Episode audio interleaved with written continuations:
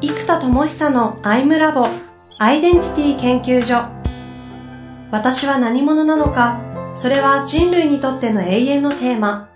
15年の歳月をかけ開発された統合された究極の私と出会える技術アイミング。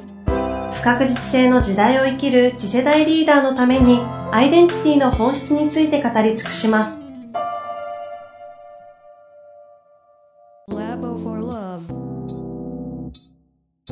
こんにちは、遠藤和樹です。生田智久のアイムラボアイデンティティ研究所。生田さん、本日もよろしくお願いいたします。はい、よろしくお願いします。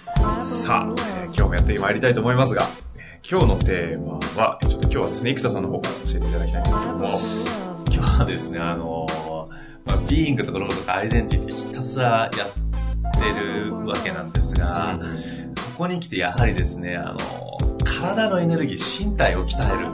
とか、やっぱ身体的たるみから来る精神的なたるみみたいなものは、まあ、むしろ何がそうさせてるかっていうことで、まあ、統合していくって、まあ、もちろんその、あのー、統合的アプローチもあるんですけど、はいはい、シンプルな陰の克服、つまりたるんでるということに対して鍛えればいいっていう、シンプルな陰の克服っていうのがやっぱりこう、中央統合をやりすぎるとですね、この弱くなっちゃうんですね。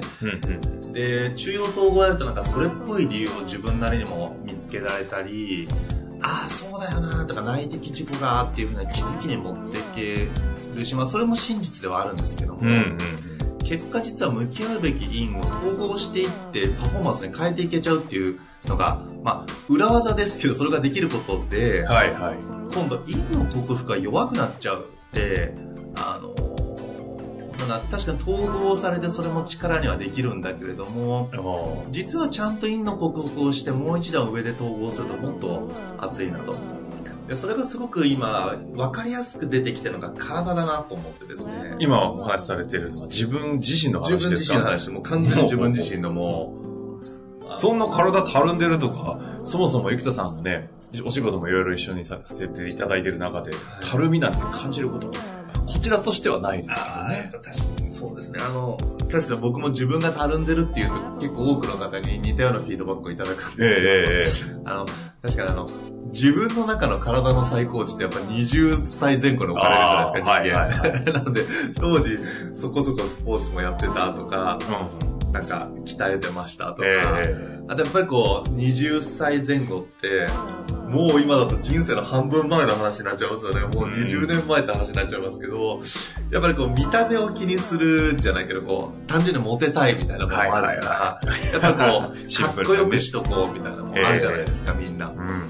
だからやっぱりこう、鍛えて、で、今、今僕83キロぐらいになったんですね。身長ね、身長高いですからね。で、当時やっぱり一番ベスト体重みたいな感じで、やっぱ67、8ぐらいだったんですよ。で、しかもそれ、筋肉がある程度あっての、身長いくつですか ?84 ですね。84で67ってもう相当絞れてますよね。そうです、もう体脂肪率も一桁8%ですよね。で、それなりに筋肉もあっても、あ、あ、そうですけど、腹筋とか割れるじゃないですか。はいはい。腹筋割れててね。そんな時代もあったんですね。バッキバキに割れてるわけじゃないですか。すごいアスリートじゃないので。なので、まあ、そこそこ、うん、あの、アスリートじゃない割には、そこそこ、いいボディぐらいの、あの、そこそこレベルですけど。海で脱いだら自信持って歩ける感じですね。あそまあ、アスリートほどじゃない。もっと、あの、だから、鍛えてない人よりは、ムキッと感があるけど、うん、あの、鍛えてる人とは比較にならないっていう、絶妙な。まあ、え、そんな中で、今回改めてやっぱり体だという話になるのは、やっぱりですね、日々ですね、えーもう僕の場合も完全に一人で集中する必要があるやり方を、まあ、選択して取ってますよね。はいはい。なんで発明家としてひたすら日々集中するわけですけど、うん、このマックス集中状態にここ最近やっぱちょっと入りづらくなってる感覚明らかにあるんでですね。うん。で、これ結構インテンシブに開発やってたところが、いろんな理由があって、例えばエネカラーの開発も今、新しい会社で、新しい、あの、チームで開発するってことになったので、結構インテンシブに集中してやってたものが間延びしちゃってたりもするんですね。うんうん。で、もう一回今再構築して、えー3ヶ月後にできますみたいな感じだったりすると、これもっとスピーディーに1、2ヶ月でできるイメージだったのが、やっぱりこう、3ヶ月かかりますみたいな感じだったりすると、はい。まあ、どんどんエネルギーの間延び感みたいなのも出てしまう。だからこれも結局自分が引き起こしていることではあるので、うんあの、まあ、最適な形で進んではいるなとは思うんです。ん逆に期間がある分こだわれるから、こだわるのが好きな僕としては多分、慌ててやるよりもしっかりこだわれる期間があるっていうのは逆にいいなっていうのがあはいはいるんですよ。はい。なんで、トータルで見るといい形で流れはどんどん進んでるなと思うんですが、うんうんうんにしても、えーまあ、ずっと一人でやってるから起きる間延び、間延びじゃない、エネルギーができらない感じうん。もあるんですね。あの、例えばマラソンとかって人と一緒にやると走れるけど、一人だときついみたいあな。ー追い込みがきつい確かに、5キロも走らないとそうですそうそうね。でも人とだとなんか、なんつうのかな、へ変な負けられない感とか、自分だけ脱落できない感とか、いろんな理由ビシりますもんね。あとみんなで頑張っちゃってることになんか、いい意味での、なんだ、じ、自己陶酔じゃなくてみんな陶酔みたいな、はいはい俺ら走ってるぜみたいな、なんか、ありますよね。あの感じって頑張れますよね。あうん。そんな中ね、ひとさんの場合40、えその、なんですか、あの、あの何キロを一人で完走しなきゃいけないような選択をすでにしてしまってるわけですからね。ですね。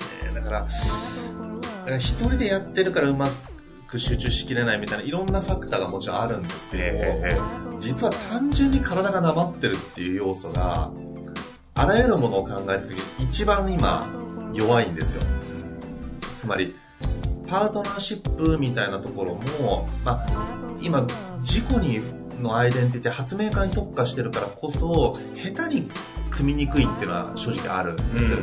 僕もそうだし、周りもそうなんです。僕と組むのがやりにくい時期なので、でそれをなんか無理やり組むことを目的にして無理やり組むんじゃなくて、ちゃんとそれが僕は手をつなげるところまで発明家として突き抜けてからの方がいいなと思っているので、そういうなんかパートナーシップのこととか、フォーカスしてる方法とか時間の配分、うん。月にやっぱり7、8割は今確実に開発時間に当ててますので、で、それを当てるために、やむを得ず、人と会える時間っていうのがもう、ね、あの、8割置くと24日は月間発明家ですから、6日しかないんですね。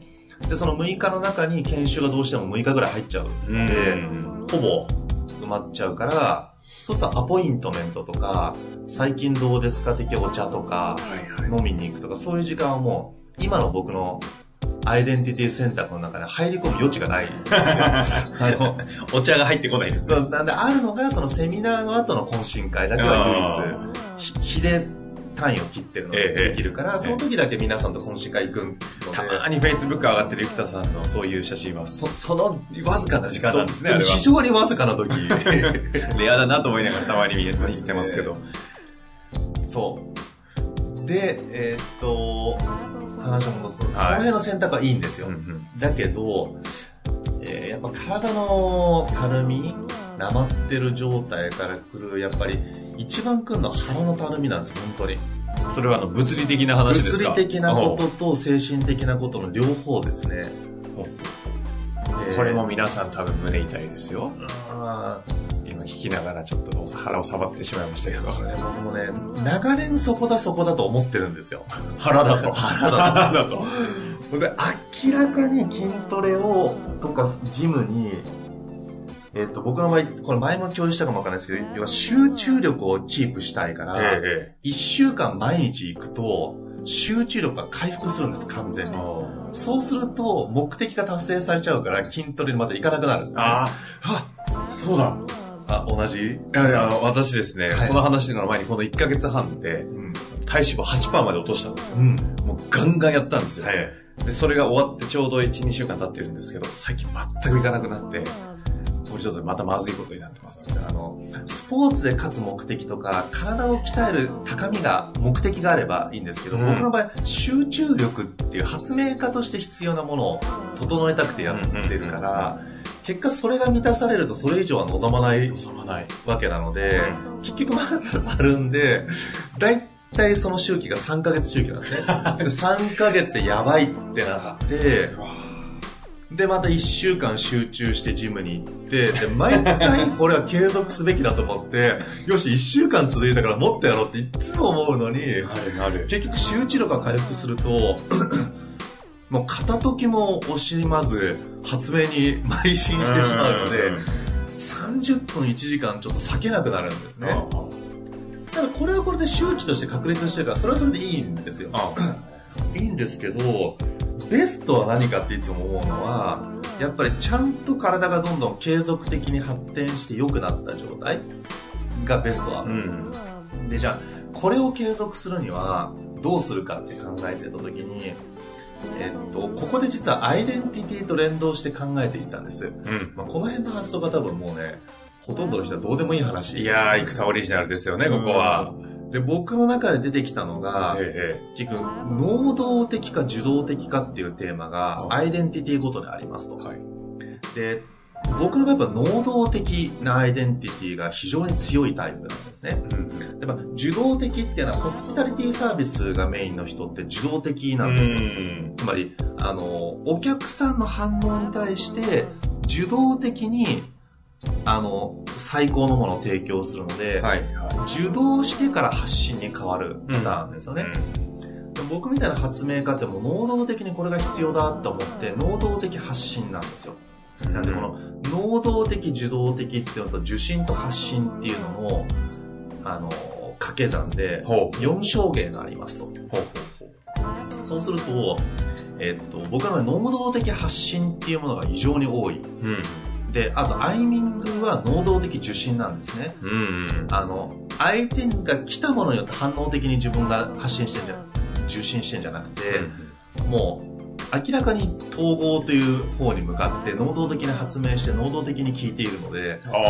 能動的受信に属するんですよ。なんで僕の場合、こう、受動的〇〇っていうのがほぼない。つ まり人の意見にちょっとでも流されるとかがもうええ、ちょっともない。から、その受動的であることが今度異常に少ないなって思ったんですよ。あでそうすると多分、この能動と受動も陰と陽、昼と夜みたいで、ええ多分能動疲れみたいなことが無意識で起きてるんじゃないかって仮定したんですよ。自分ではあんまり疲れとか感じないんですけど、もう毎日バリバリにだから。だけど、あれこれもしかして疲弊能動的なことをやりすぎたがゆえに、能動疲れになってる可能性とか感じあ。たんですよ。身体的には感じないんです。感覚的には。一応そう仮定してみる。えあのー仮定してみて、え。そこから検証はしてみてるわけですよで、ね。まず、能動的発信、仕事とか発想、創造っていうのは能動的発信な行為じゃないですか。うんで、一回僕ね、ね、年明けに、あの、サイクリングマシーンを買ってですね、それをやりながら仕事をするってやったんですよ。ちゃんと放送もしてますよ、その回。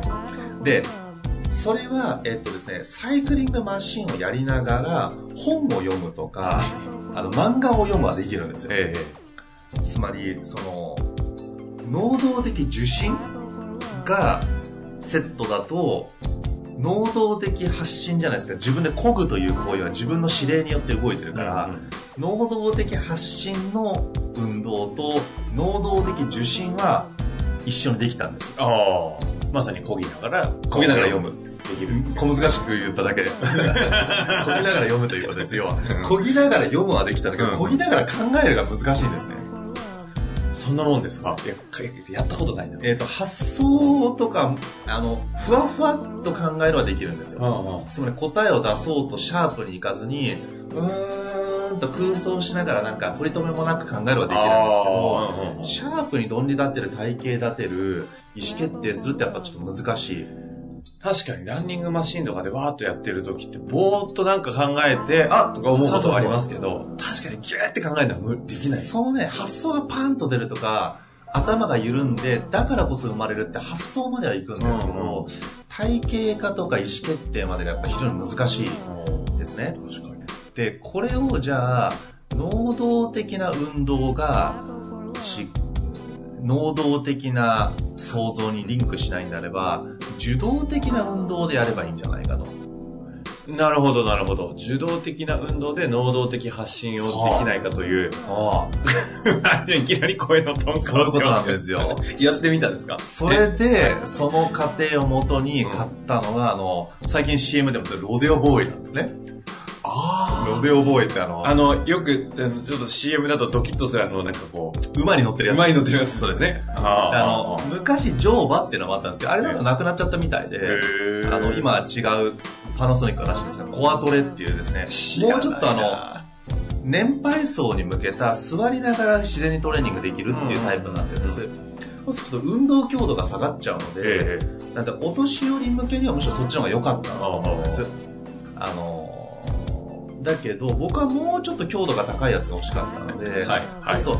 あのこれやっぱすごい面白くてコンセプトだなと思ったの。乗馬っていうのはやっぱり乗馬のようにうん前後の動きがメインでうん。なんですけどロデオボーイっていうのはむしろロデオの方がメインだったってことに気づいたんですね。うんだから結構360度 3D に動くあのなんかラウンドワンとかにありそうなああ、はいはい。あのロデオのの吹っ飛ばされちゃうやつですね。あれのライト版だから乗馬じゃなくて本当にロデオボーイって名前の通りロデオなんだっ。ていうのがまず名前の通りだったのに気づかなかったんですよ。買ってみて気づいた。うんうん。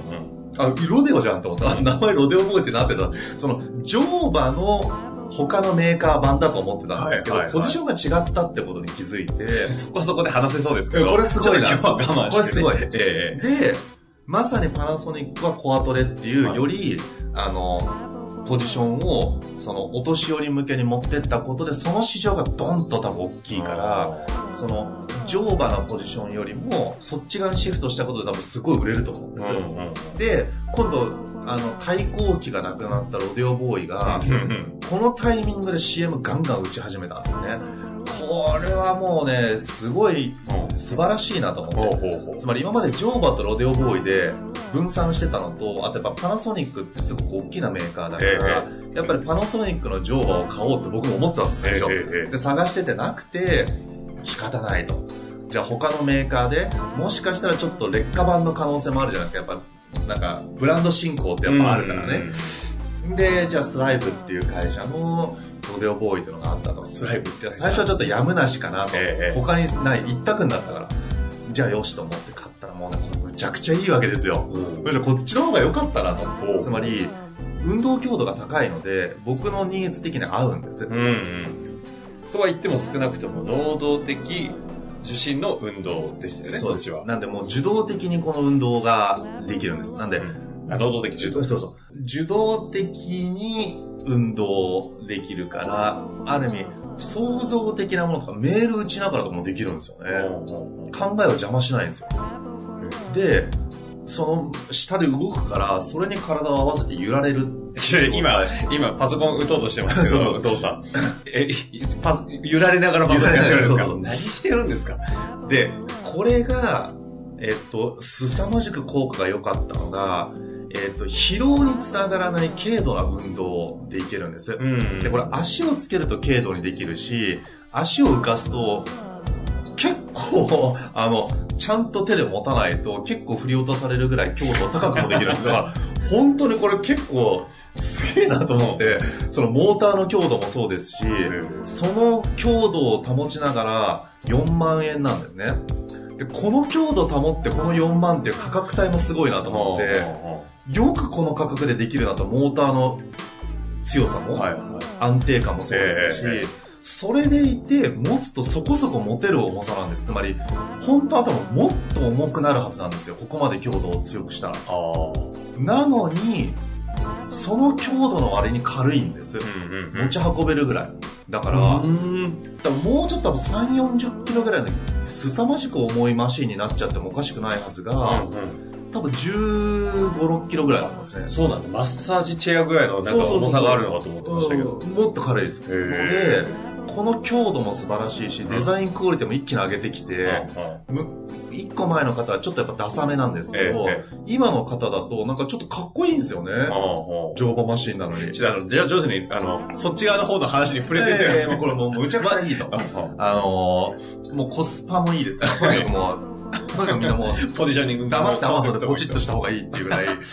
で、これはですね、受動的な運動だから、えええーっと、集中力をむしろ、えーっと、体がやっぱり止まってるから集中力が低下するっていうのがあるんですね。うんなので、ちょっと、一番緩いモードにすると体を揺らすぐらいの、うん足ついて緩い状態でやれば、ほとんど体に負荷がかかんないので、うんうんうん。本当にゆらゆら、あの、ゆりかボイスみたいなのありますね。ゆありますね。あれでなんかハンモックみたいなゆらゆらしながら本読みたい感ってあるじゃないですか。か。あります。あのゆらゆら感を勝手にやってくれる。で、軽度な体幹トレーニングになってるから、もう僕それをですね、もう1日今5、6時間ぐらいつけっぱなしでやるんですよ。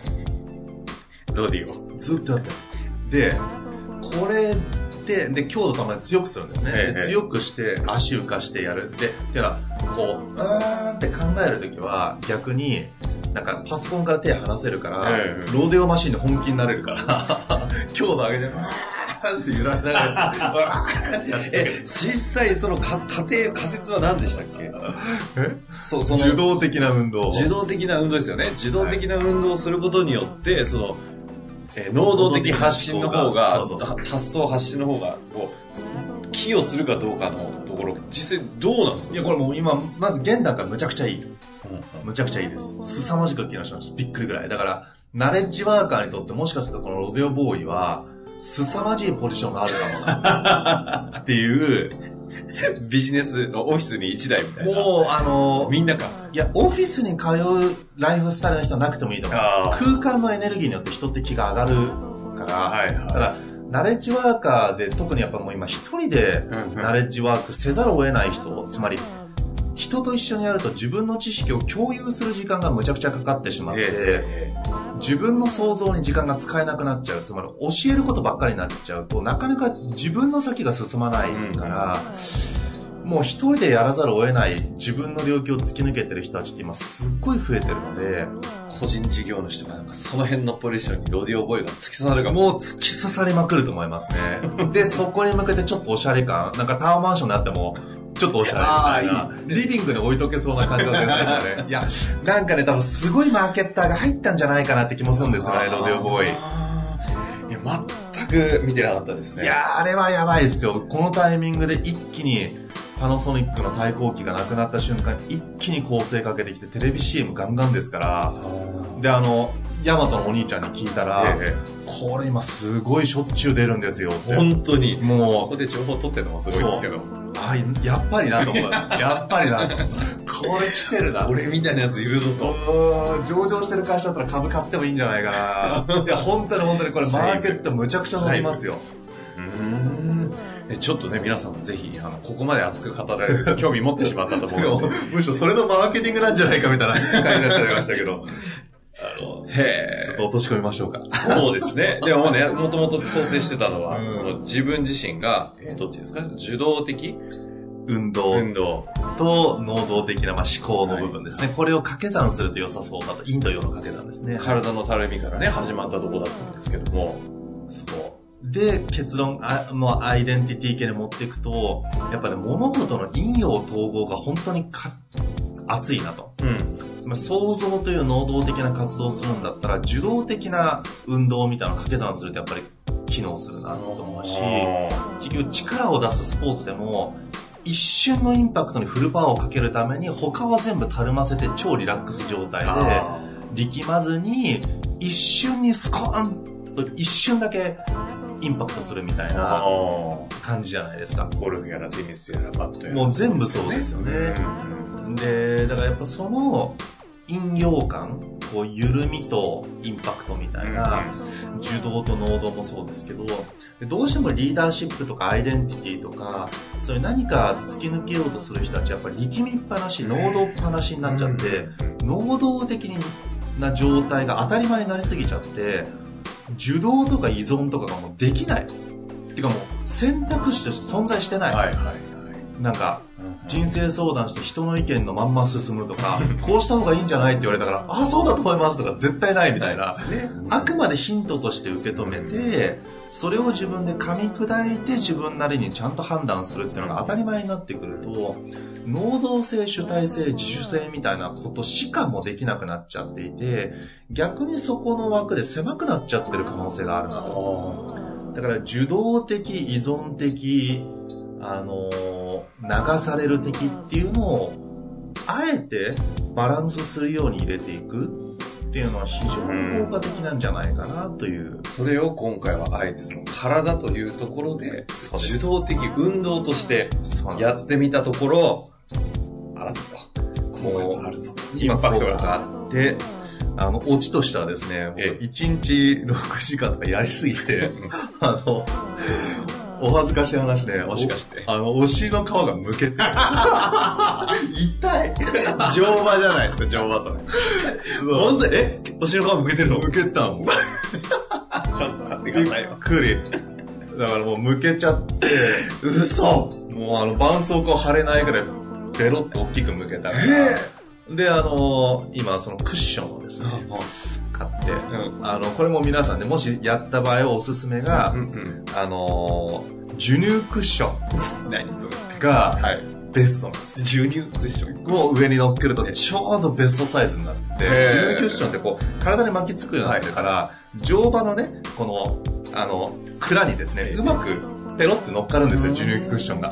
で、そこに足を乗っけられるから、授乳クッションが、あの、ベストマッチングなので、あの、ロデオボーイと授乳クッション。だからこのね、授乳クッションみたいなやつ、ロデオボーイの会社、オフィシャルで、ちゃんとね、そのクッションをプラス5000円とかで出してくれたら絶対買ってるから、絶対作った方がいい。これメーカーの人、絶対ね。何のアドバイザーにコンサルタントみたいになってるじゃないですか。あの、作ってください。そしたらもう、確実に5000円ぐらい売り上げ上がる。で、でもクッションだったら粗利多分4500円ぐらいいけるから、はいはいもう絶対売った方がいい。その商品が出てきた時はね、マーケッター聞いたなというふうに思っておきましょうかね。